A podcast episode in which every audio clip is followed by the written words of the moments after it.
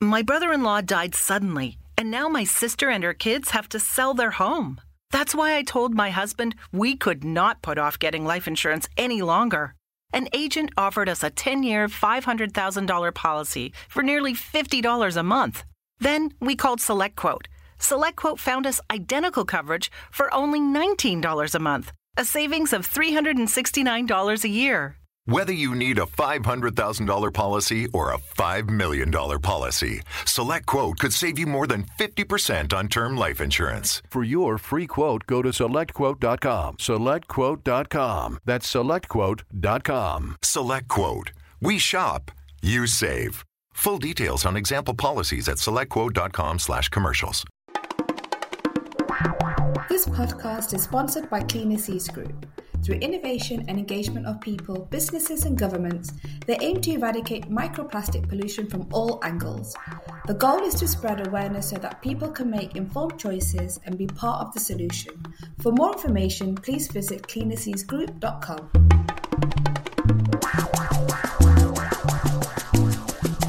My guest today is Romy Gill, an award winning chef who has earned the prestigious MBE award. But Romy's story goes far beyond her success on TV and expertise in kitchen. Besides appearing on Ready Steady Cook, Romy judges MasterChef and writes for food magazines such as Olive and Saveur. Romy's Indian cooking techniques and dinner parties at home have undoubtedly influenced her career in a positive way.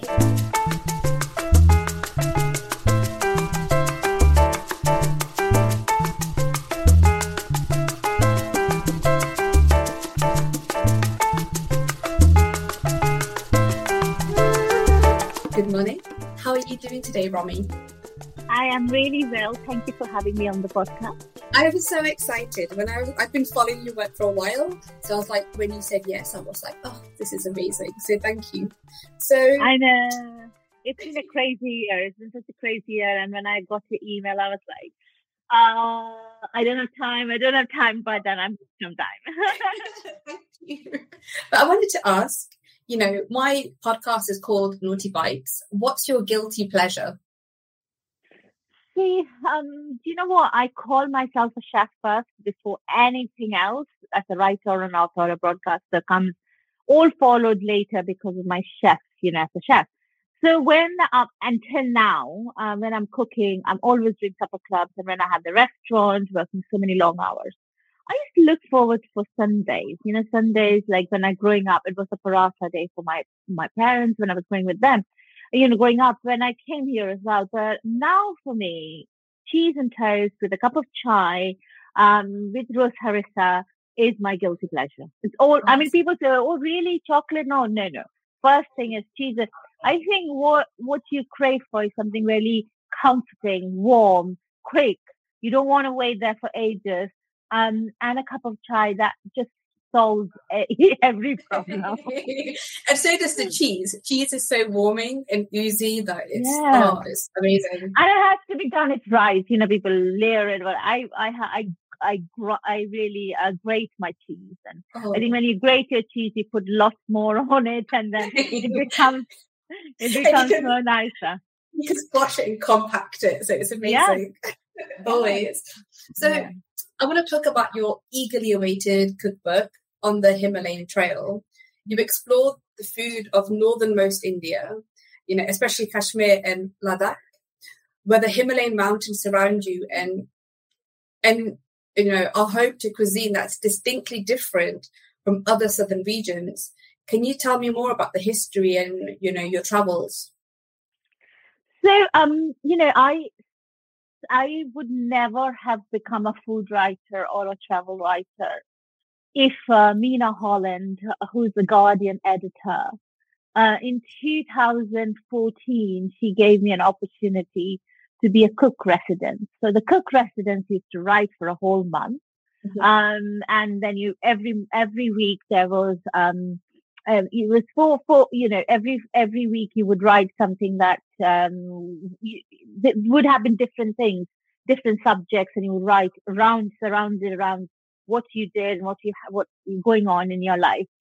So I, I wrote that, and she made you know I for me I I never thought of of myself as a writer.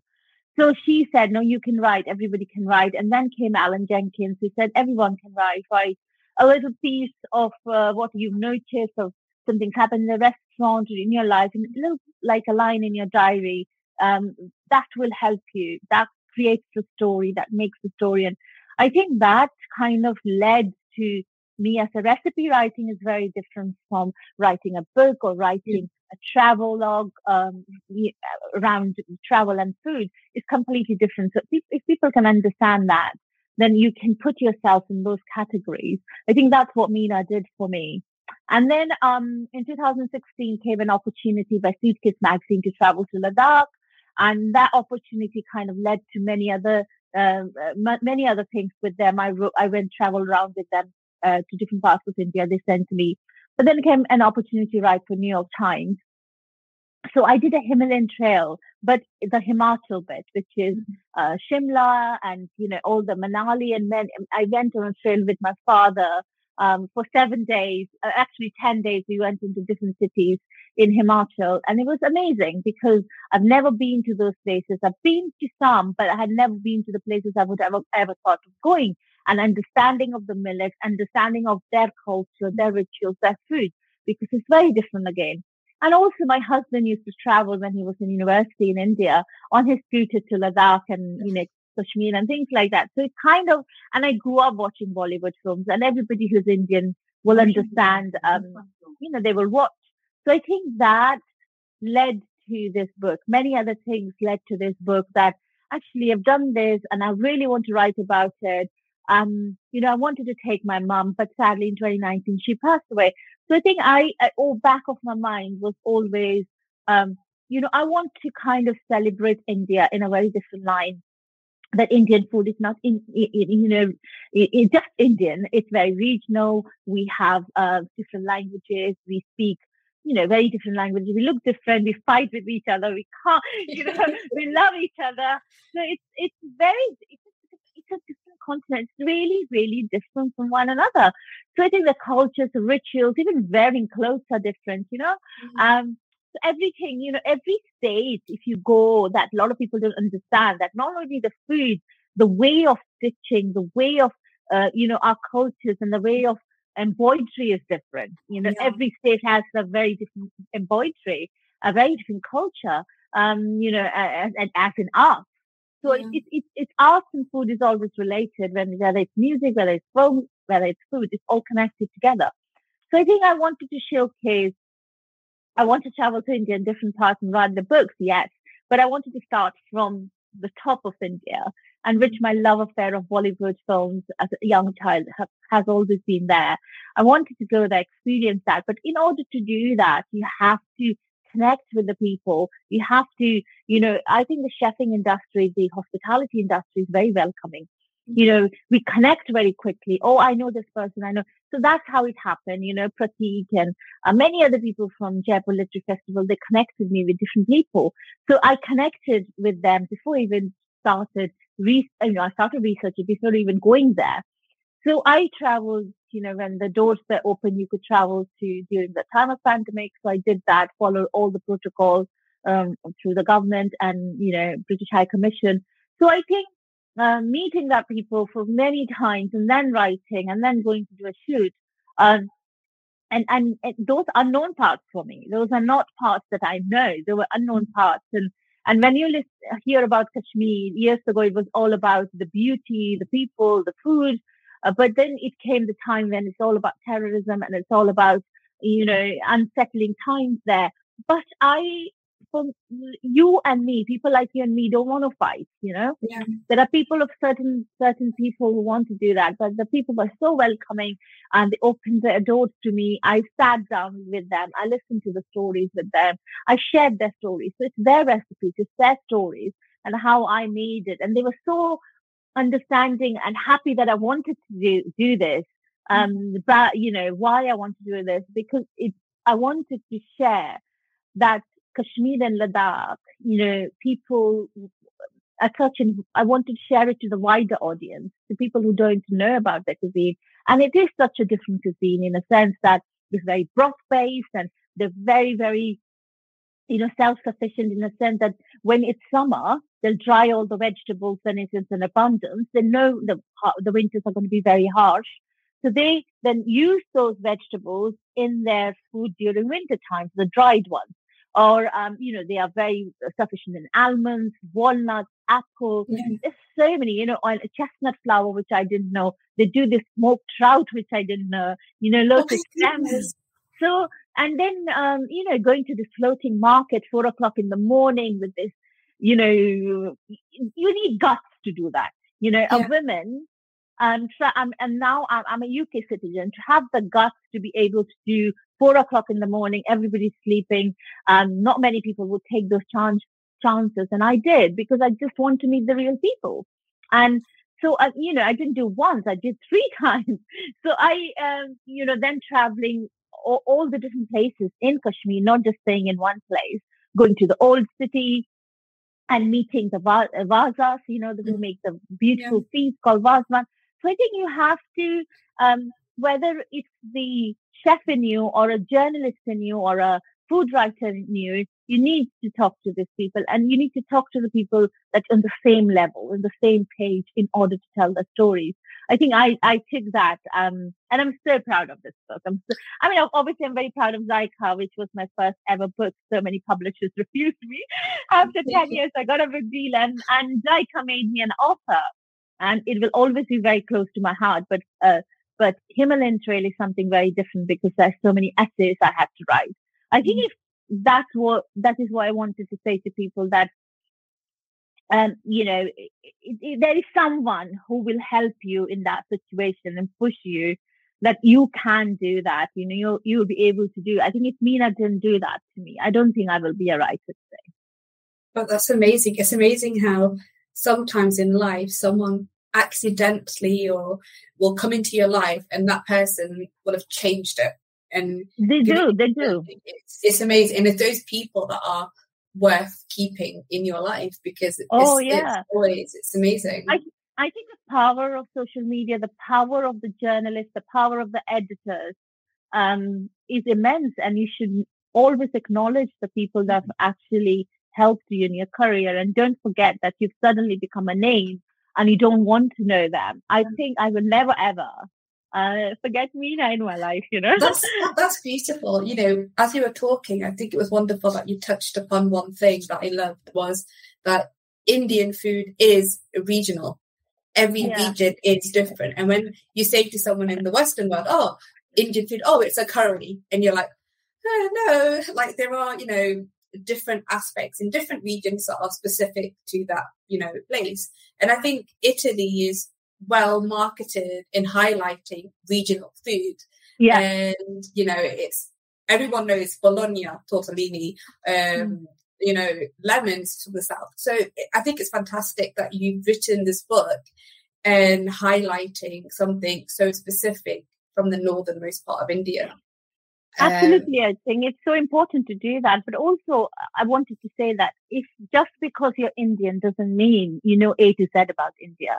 You don't know A to Z about Indian cuisine. So this is what my I wouldn't say a fight when somebody sits on social media and claim themselves as um, they know everything about Indian cuisine is absolutely bonkers because they they they live in one state.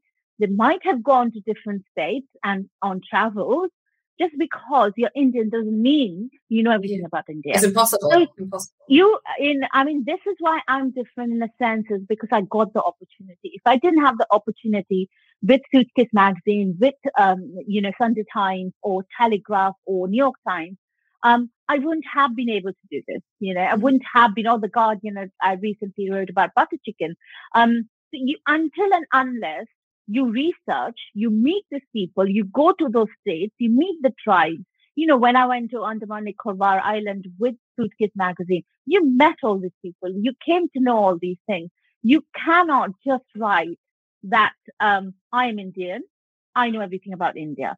I'm like, absolutely no. You don't know about India. I don't know. I, I don't know anything about India. This is how it's learning for me. I'm learning along yeah. that journey but you're you know? sharing the stories and i think that's what's beautiful about the book you know and i think you know, in your books, introductions and snippets of your essays, you're you're highlighting main points of the story. Um, what do you want people, you know, your readers to know? Like in particular, you discuss ingredients, geography of Kashmir. Seeing how your book is regional, it makes it stand out in terms, you know, stand out from a crowd in terms of reading because although it's a cookbook, it's a story, it's like a memoir of other yeah. people's stories. What what's the one message, key message you want people to know from reading your book? I think for me, I like you know the saffron chapter is really important to me. I think Kashmiri saffron is still the best saffron in the world. So I um I when I was growing up, you know, I write that my grandma used to, I knew what saffron is, how it looked like, you know, in our Punjabi, um, mitte chawal, which are like sweet, um, rice, which we make in the celebrations. Mostly people will put color or they will put turmeric. Um, mm. but my, my grandma always had little saffron in this, um, little dubbi and then in a Muslim class kept it safe. That was like, you know, so valuable uh, to them and and and i i saw it for the first time what it looks like what saffron how it smells and she told me off because I was picking up too much, and she said, "This is this is gold." so. I, it, so you know, uh, so understanding that, and then realizing, oh, actually, you know, uh, my my daddy told me that, and you know, my nanny and my dadis were very different. Again, coming from Punjab, but they were very different in their cooking. They were so different in their dialects. They spoke really different Punjabi um, as a dialect, I would say, and cooked very differently. So I think within region, in a state, you would find in different houses and different parts of Punjab will cook very differently.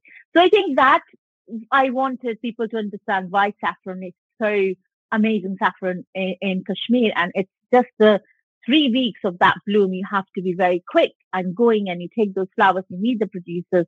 It's so time consuming. It's so, um, you know, it takes long time to understand even. And then until you go and meet those farmers, the producers, the, the people who are trying to make sure the outside saffron doesn't come out, until you meet these people, you don't understand how the soil is different because the soil is very different.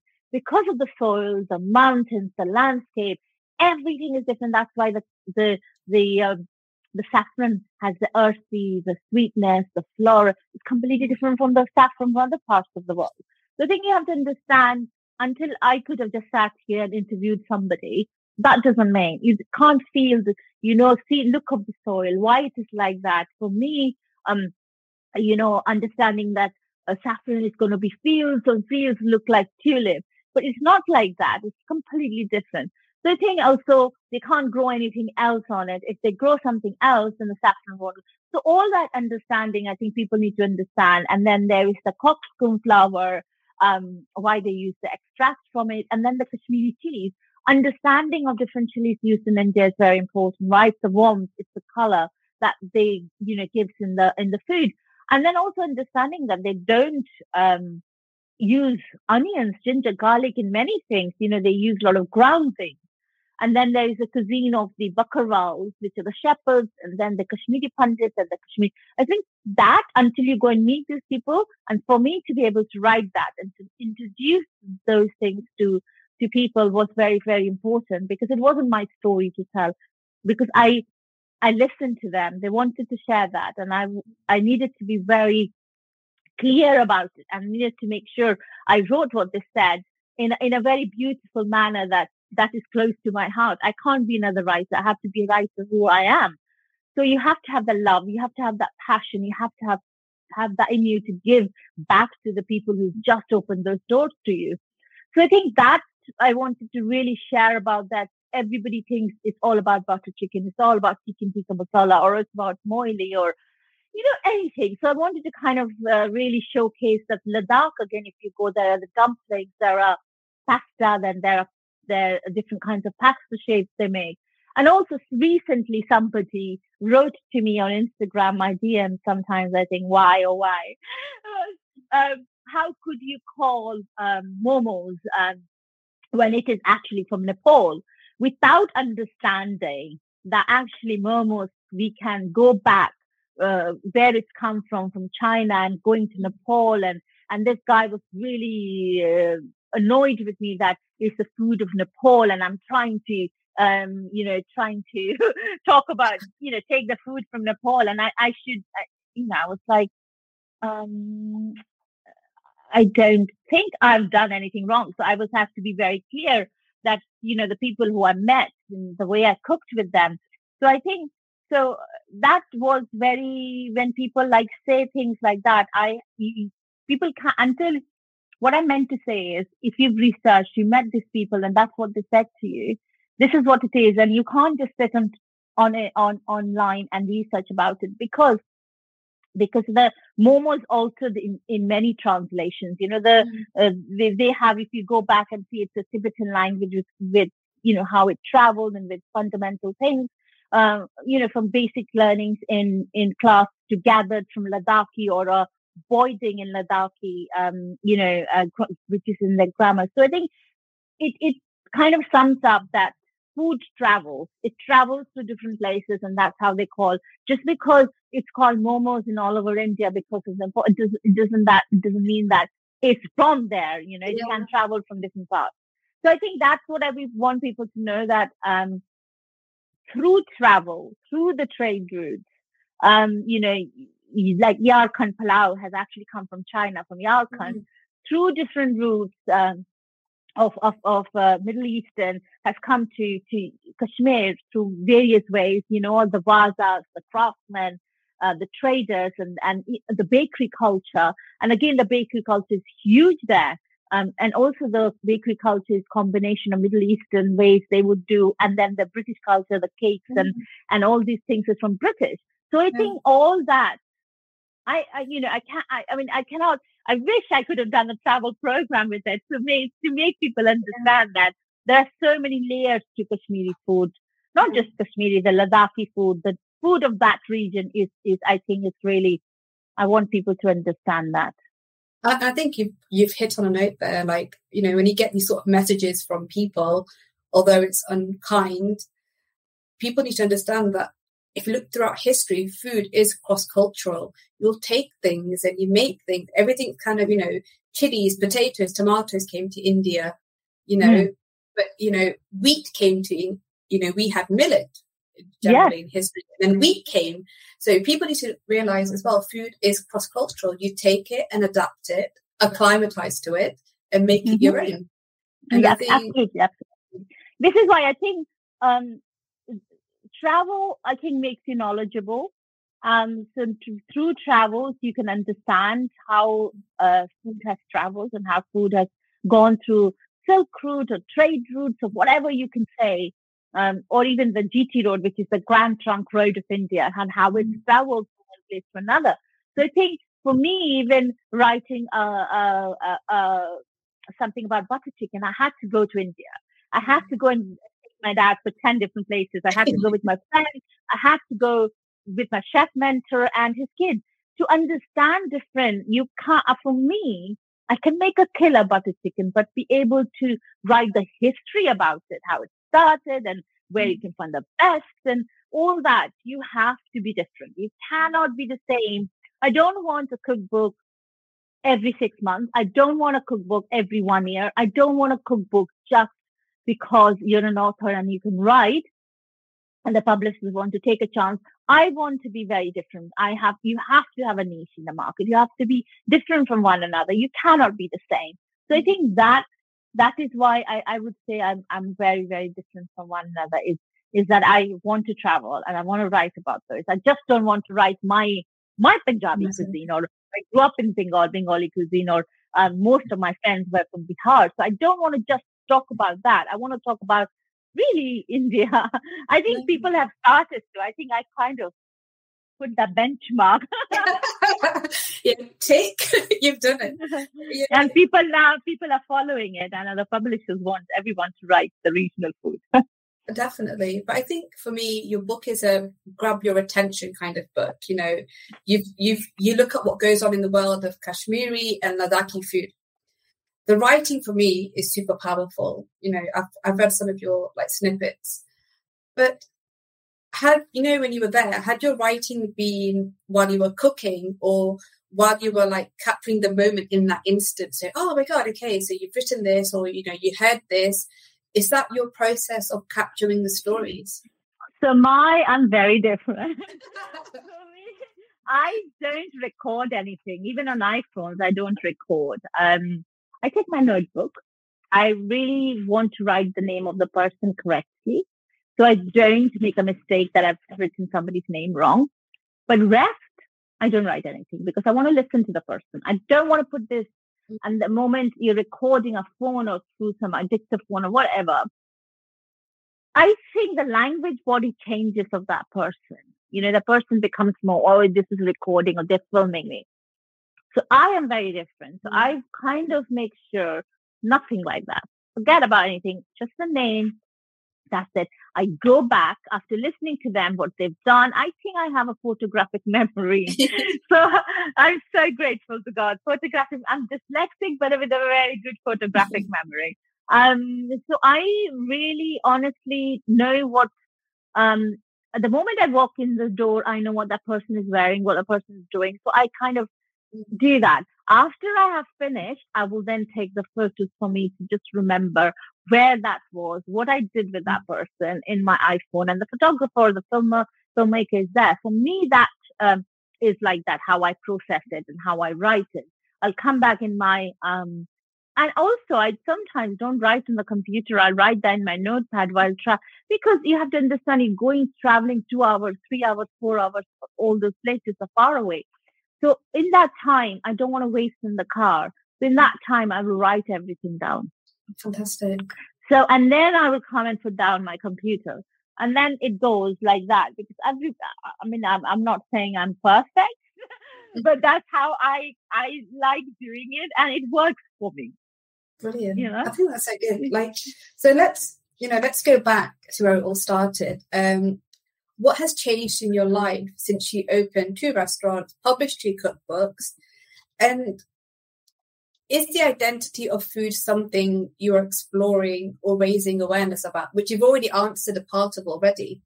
So tell me more about so that. yes it's, it's uh, yes like we talked about the regional food and, and you know but at the same time i didn't just want to serve butter chicken or dal makhni or paneer or things like that.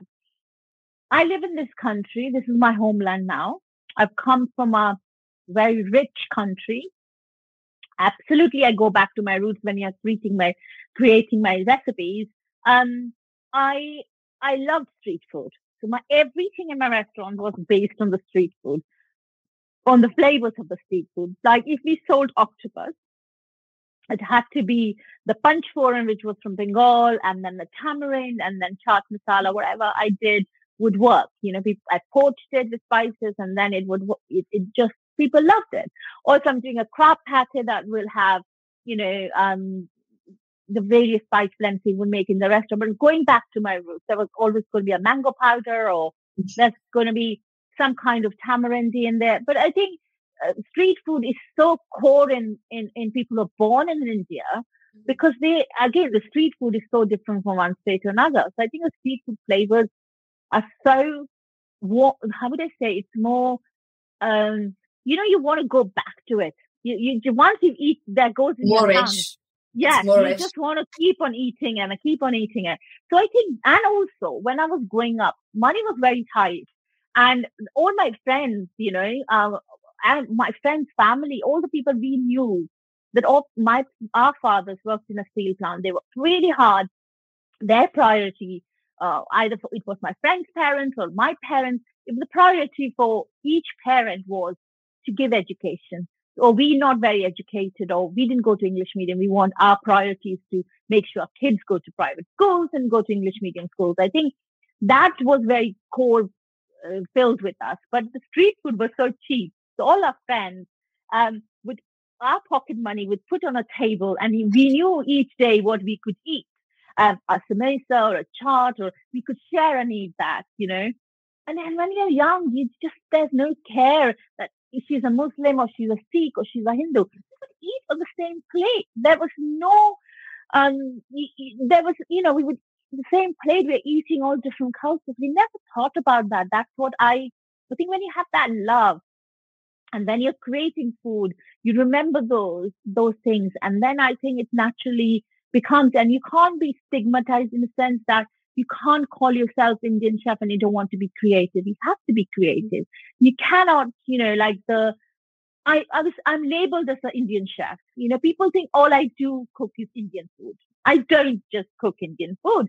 I cook Thai food, Chinese food, you know, um, Mexican or really good British food. So I think people need to understand editors i think they've started to understand that. You know you can't put somebody in one box and and think if you're on tv you're just going to do indian food. And how?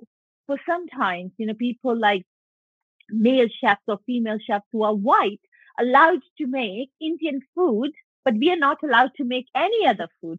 So that's what you uh, are boxed into, but I didn't want to box into that. You know, so making a roast, yes, it's going to be a roast, but it's going to be have a different twist to it. But I just, I just think you have to have that. If you don't have that, I think that's why Michelin heard about me, and then you know they came to came to my restaurant.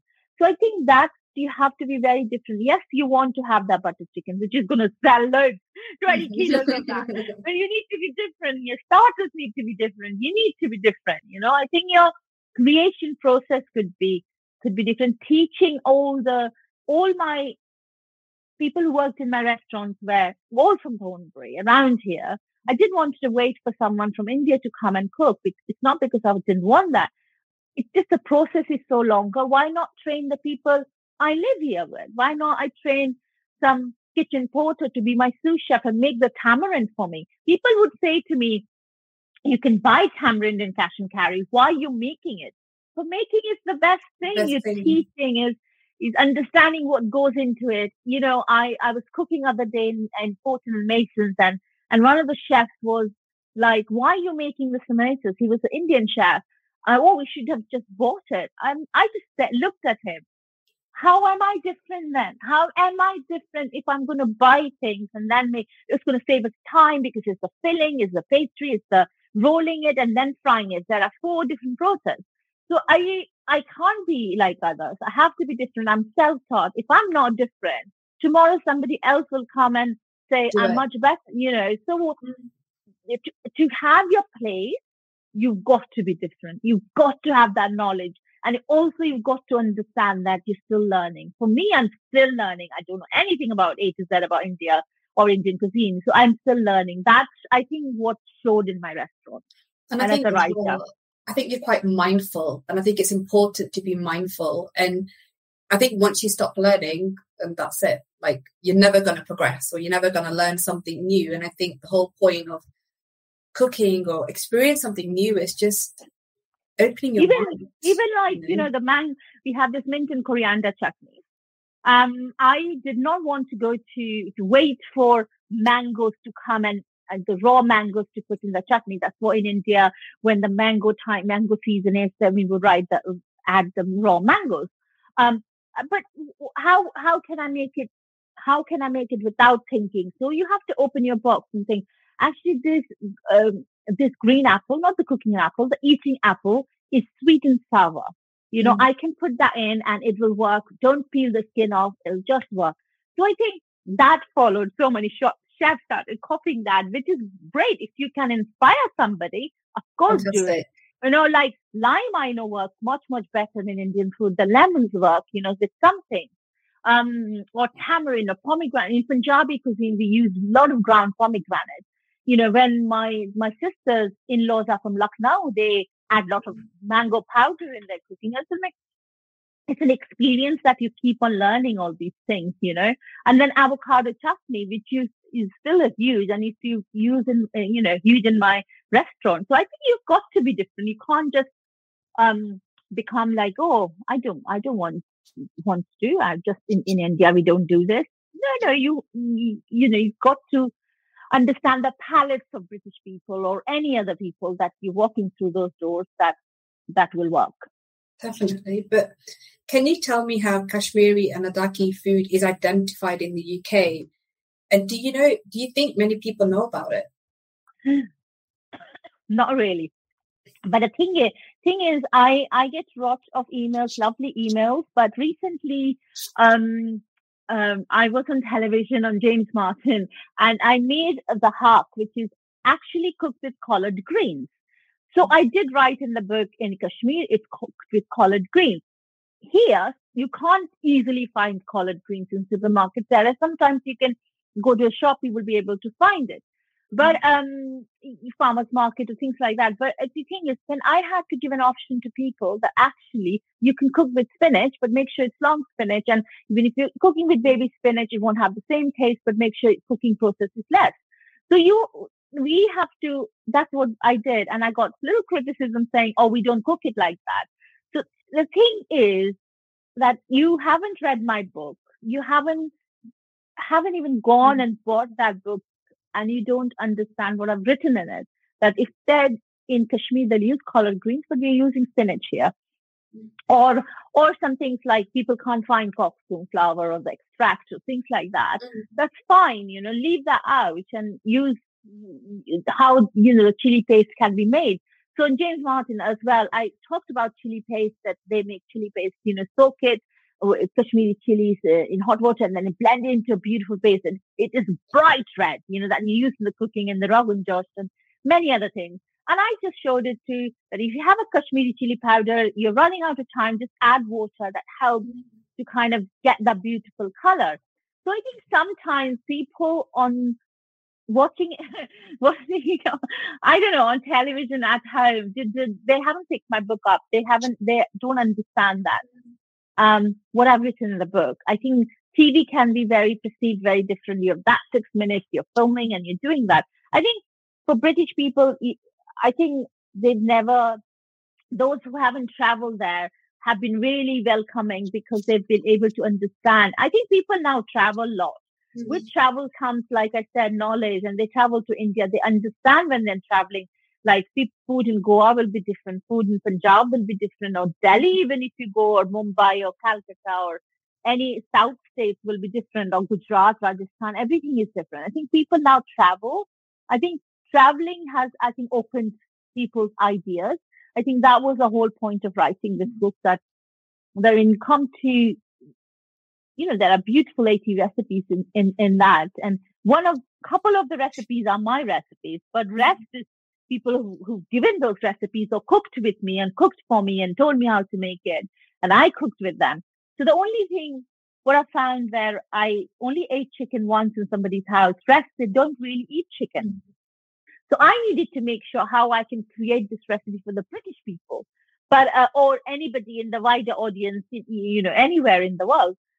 How can I take a whole roast chicken and how can I then pick the spices that they use, blend that, and make it into a roast.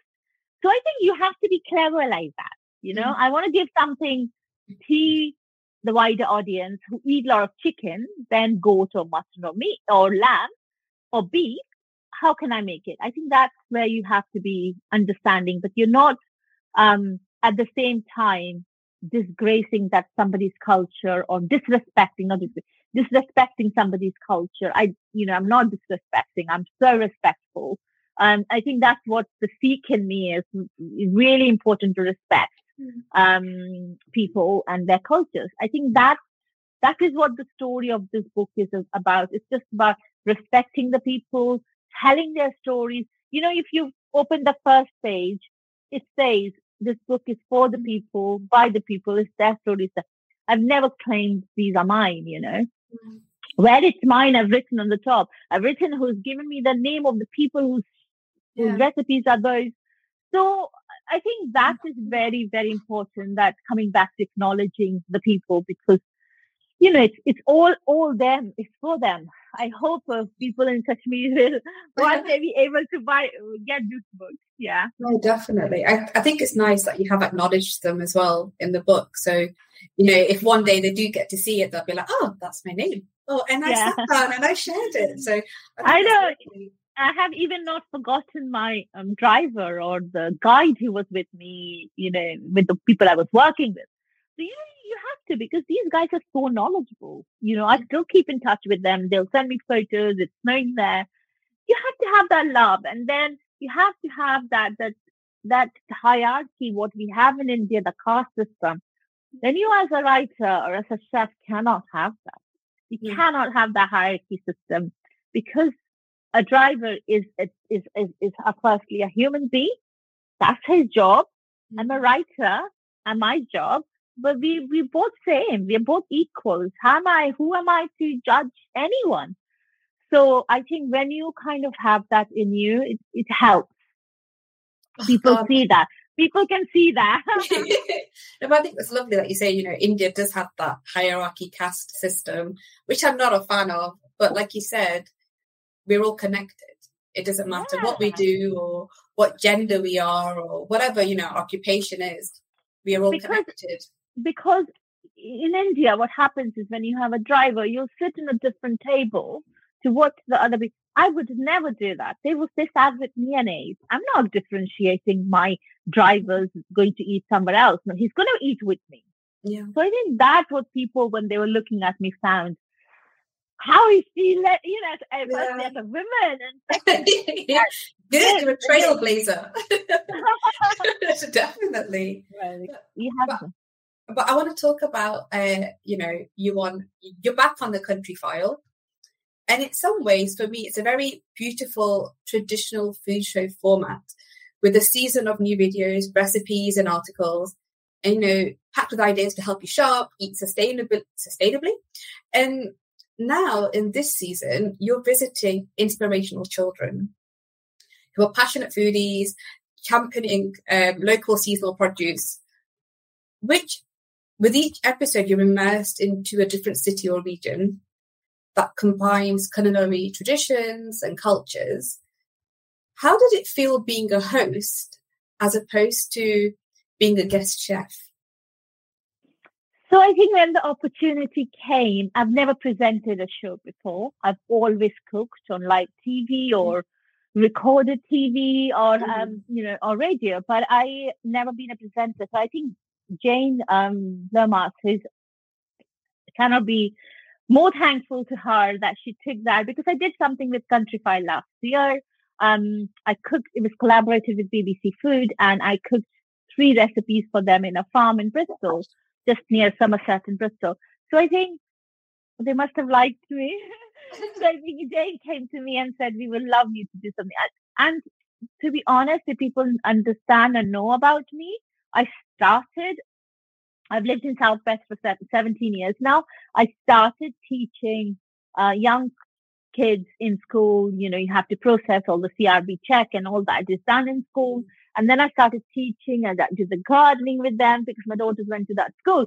So I think if it's a circle of life, I, I, my first presenting job, I always wanted to do something with kids and it came back and did that to me.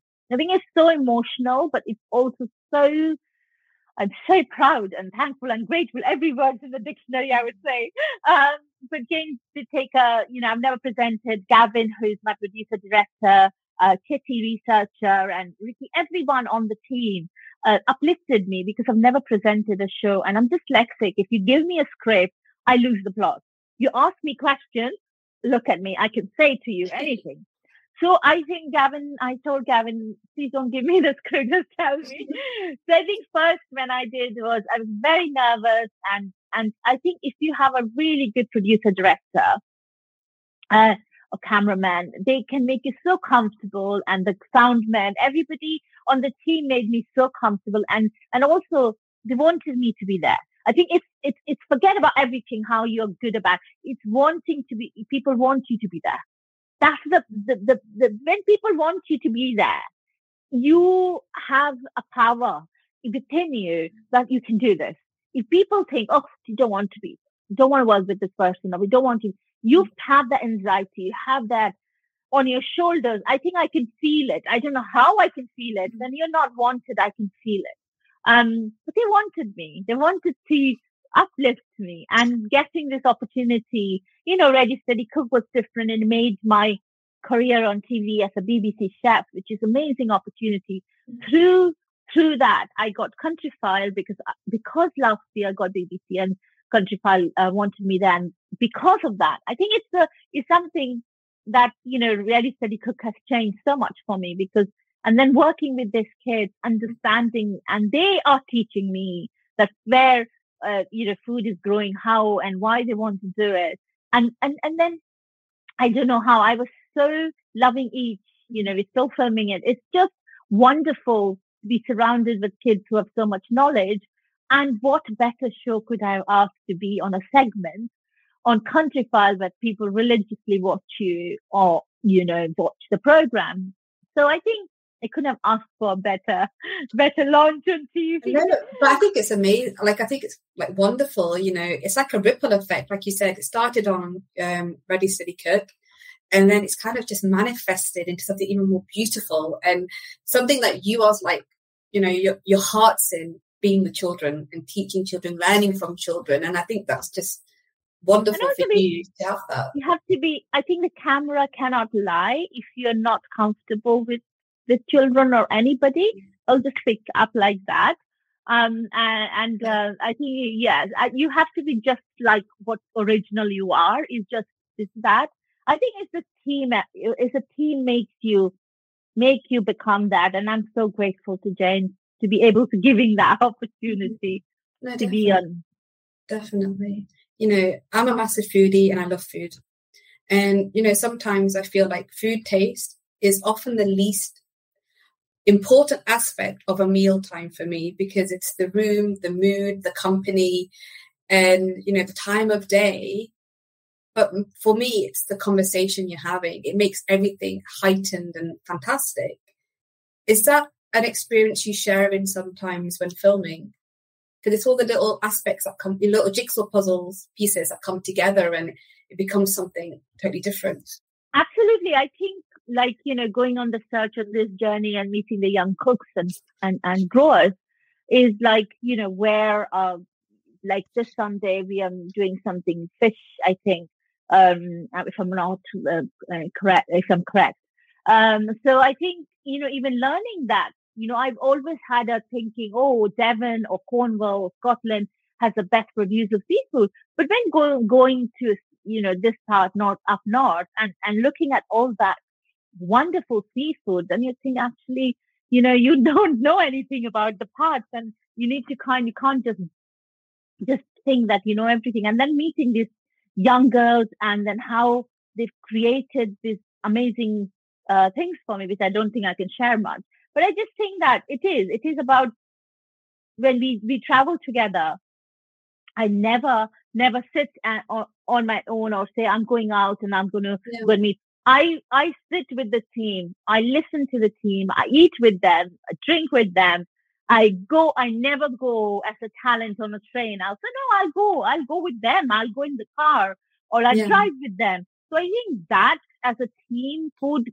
I think that comes as as as uh, like you know it, it's about sharing then we share about different cultures and that's where you mm-hmm. you connect through food with so many different people definitely and i think it's a collective like love that you're having yes. with them and it makes everything better so i want to go over something a bit funnier um well it's always true that people like negative well not funnier as in haha like curiosity funny mm-hmm. the story of a terrible meal is always better of a mediocre one. And I've always thought that a terrible meal you always remember with such exquisite clarity because it's something that's embedded in you. Are you allowed to tell me about the worst dish in your life that you've ever eaten? Terrible or, or good? Terrible. Oh, let's try good terrible. sometimes I think my family doesn't love going out with me anymore because uh, I always I don't really. I, am really grateful when people cook for me, right? Anybody who cooks for me, or if I'm going out and enjoying that, because sometimes I haven't met somebody for a year. I'm meeting that person, and through the pandemic, I haven't met such and certain kind of people, and I I, I go and meet them. But sometimes you sit and think, oh, I could have made it better. this is so terrible. I've I've had a meal in London and I really um I don't want to take the name of the restaurant and I know the person really well. I sometimes think he he or she is an amazing chef.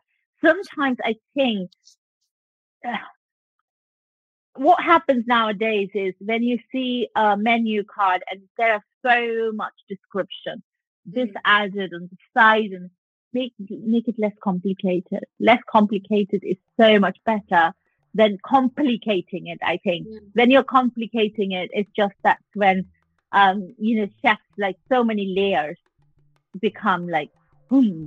Um, but I, I, I can't even the person. Who had had I, I don't know. I can't. I, I had it's the worst meal I would say I've had in America on my book um, book tour um, in in in a place in America, and and that person was nominated for awards. And when I ate the food, it was a can of tin of crab open, not fresh, and the person was charging so much money for that food. It was about fifty dollars for that that thing sharing of two people, which is fine. I'm I, am i am the person who never ever picks an eyebrow about food and how much it costs. It's amazing, that person had it was so busy, and I saw and I ate. It was like I said, this is a tinned tinned crab, not even fresh. How can you charge that much money for a tinned crab to layer on the on the top of the rice? And then, uh, you know, me being me, and I said to the chef, "This is out of the tin, and how how you know why aren't you using fresh?" Oh, we can't afford to use fresh. But then I said you shouldn't put on the menu that it's fresh. So um, so I think that was the worst meal of the year of my year was in I won't even name the city, the people will know who I'm talking about. it was the worst meal of my year. If, if, if people tomorrow tells me, I would never name and shame anyone because I just think it's the livelihood. It was the worst meal I've ever had in my life, entire life. Oh goodness! So my last question to you: If there was one dish you could eat for the rest of your life, what would it be? Uh, I think it it will be rice and roasted aubergine baigan bharta. Not rice, so it's dal, plain simple yellow dal. It can be any red lentils or yellow lentils. Just simple Punjabi tadka dal. A little bit of ghee on the top with roasted smoky aubergine, which is um, baigan bharta with a roti, and that's it. I can live entire my life. That. that will be my desert island. Um, island everyday meal. Yeah, I, I'm a sucker for that, and I'm a sucker for like aubergine. Like I have to have yeah. at least once a week, both of them actually. But yeah, that's amazing. So, Romy, it's been an absolute pleasure having you on my podcast today. Thank you so much for joining me. Thank you for having me. Have a great day. You too. Bye. Bye.